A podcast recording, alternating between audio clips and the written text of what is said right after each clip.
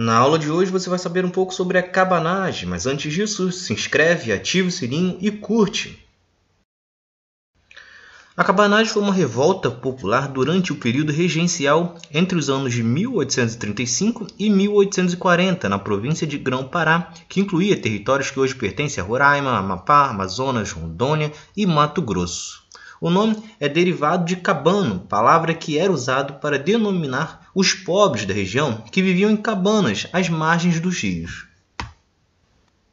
Foi uma das poucas revoluções em que o povo realmente chegou ao poder no Brasil indígenas, negros e mestiços da região percebiam que tinham problemas em comum e uma identidade que não se encaixava ao mandonismo branco e português, principalmente pela distância com a administração central no Rio de Janeiro, então buscavam direitos e liberdade.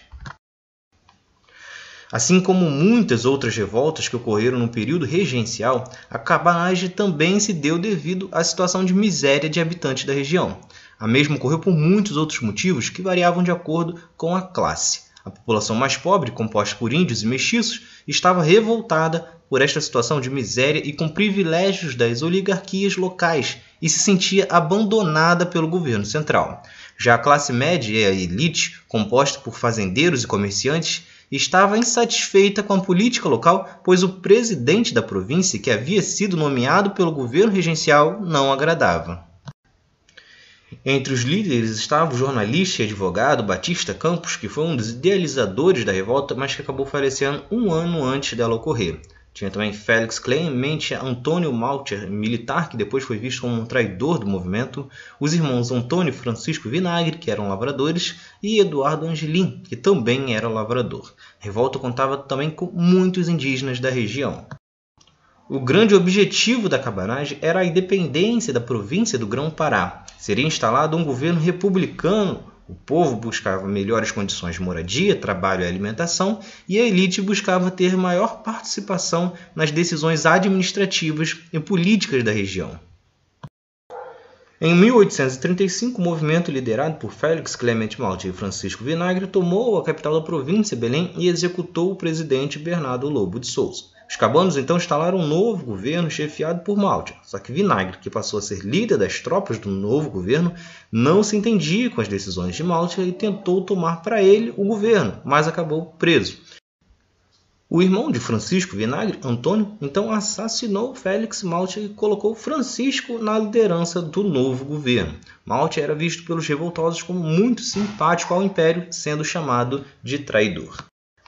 A elite passou a deixar a causa ocorrendo o enfraquecimento da revolta. Com a fraqueza da província, o governo regencial então contratou mercenários estrangeiros para retomar o poder e conseguiu o objetivo com um acordo com Francisco Vinagre, que entregou a capital para a regência. Só que no meio disso, o líder popular Eduardo Angelim ficou famoso entre os revoltosos de como um exército de 3 mil homens tomou mais uma vez a capital e proclamou um governo republicano independente. A tomada do Palácio do Governo chegou a ser comparado à queda da Bastilha, marco da Revolução Francesa em Paris, algumas décadas antes, em 1789.